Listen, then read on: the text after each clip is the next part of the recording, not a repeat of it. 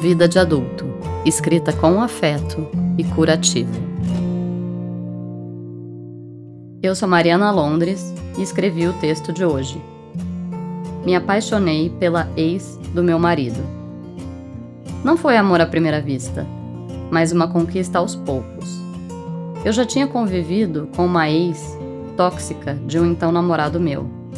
Barraqueira, dependente, chantagista Naquele momento da vida, para mim, ex era sinônimo de problema praticamente certo. Até eu conhecer Isabela. Ela tinha se separado há muito pouco tempo do meu namorado na época, que veio a ser marido. Tinham um filho de três anos. Recém-namorados, João e eu nos mudamos para São Paulo.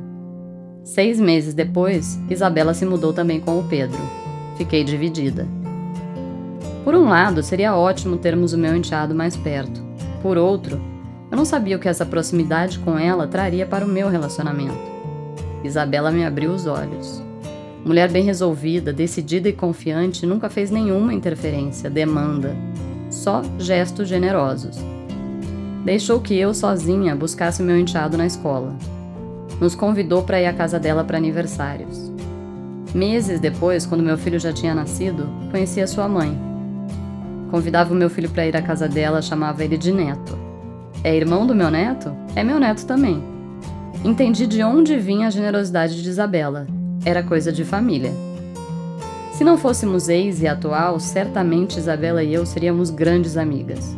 E o melhor de tudo isso é que ela mudou completamente a minha visão sobre as ex. Hoje, quando alguém me pergunta se já tive algum problema com a ex do meu marido, respondo: Gente, vocês não conhecem a Isa. Ela é maravilhosa.